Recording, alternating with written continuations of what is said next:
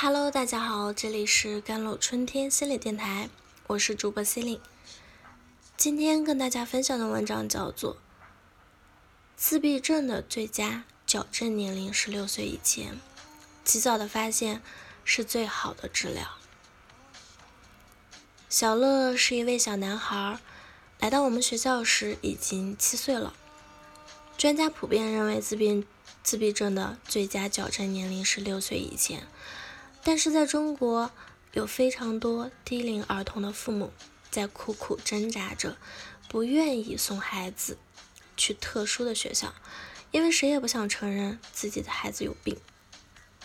小乐刚到学校时智力并不差，数学学得特别好，但是发起脾气来却让全校师生都瑟瑟发抖。他会突然在走廊上大喊大叫，甚至打滚。眼睛里像要喷火，没有人能治得住他。他还会突然拿着一个娃娃对着他狂打，叫着一个名字，然后把娃娃踩在地上，对着天空大喊。七岁以前，妈妈带他看过很多医生，他觉得小乐是因为身体不舒服才会这样，于是小乐从小就吃了一大堆中药，尝试了无数治疗方案。但怎么治都没用，他就是跟其他孩子不一样，四岁才会说话，眼睛从不跟人对视，无法跟别人正常的交流，脾气更是异常的暴躁，动不动就冲长辈发火。妈妈怀疑是自己的教育方式不对，开始在自己身上找问题了。但无论是严厉打骂，还是好心劝说，小乐就是没有任何的改进。看着一个永远没有长进的孩子，他的妈妈极度陷入了抑郁。他真的不想再面对这个孩子了，太累了。在他六岁的时候，妈妈生下了弟弟。这是一个健康又可爱的孩子，全家把爱和关注都转移到了弟弟身上。小乐在这个家里就像被放弃的孩子。小乐非常的敏感。他会体会到了爸爸妈妈的变化，知道弟弟夺走了所有人的爱，于是他恨弟弟入骨。偶尔发作起来，就会把一个东西当做弟弟发飙。父母终于接受了这个事实，把他送到学校来。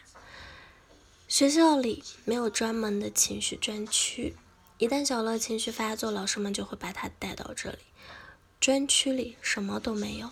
目的就是让孩子与外界完全的隔离，只有让他看不到其他东西、其他人，情绪才能逐渐的平复。在这种时候，任何人跟他接触都会更加的激怒他。平时学校老师们会用角色变扮演呀、游戏、视觉卡片等各种方式来帮助他控制情绪。如今，他已经慢慢的适应了。偶尔情绪失控时，他会把自己跑到情绪专区里，或者用隔板把自己挡起来，这样他稍微有安全感。因为矫正开始的比较晚，小乐的进步也会比其他孩子慢得多，但终究让妈妈感到了一丝欣慰。其实，这样的孩子还有很多。有很多融合学校愿意接受自闭症的孩子，可以免费给孩子提供诊断和筛查，但是父母们就是不愿意给孩子做。父母宁愿相信孩子只是暂时的生病，或者是自己的教育方式错了，也不愿意相信孩子得了自闭症，因为这是终身不愈的，孩子一生都要面临别人异样的眼光。因为大量的孩子没有及早的诊断，中国的自闭症统计并不准确。那在中国，便公布的数据不到百分之一，还有大量的孩子没有被发现。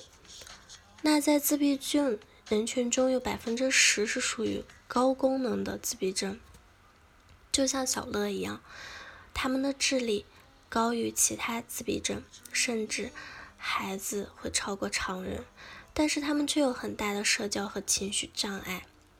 在大街上遇到，他们不会礼貌的跟你打招呼，更不会给你好的脸色看，也因此，他们很容易被误解为脾气不好、没教养、不善交际。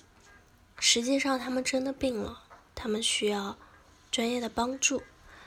有人说，自闭症儿童是一群星星的孩子。他们沉浸在孤独的世界里，无法与外界交流，就像天空中闪烁的星星，充满诗意却孤独的存在着。这样的一片星空中，确实闪耀出了极大的光芒。我们所熟悉的爱因斯坦、贝多芬、梵高这些伟大的人物，都是自闭症患者。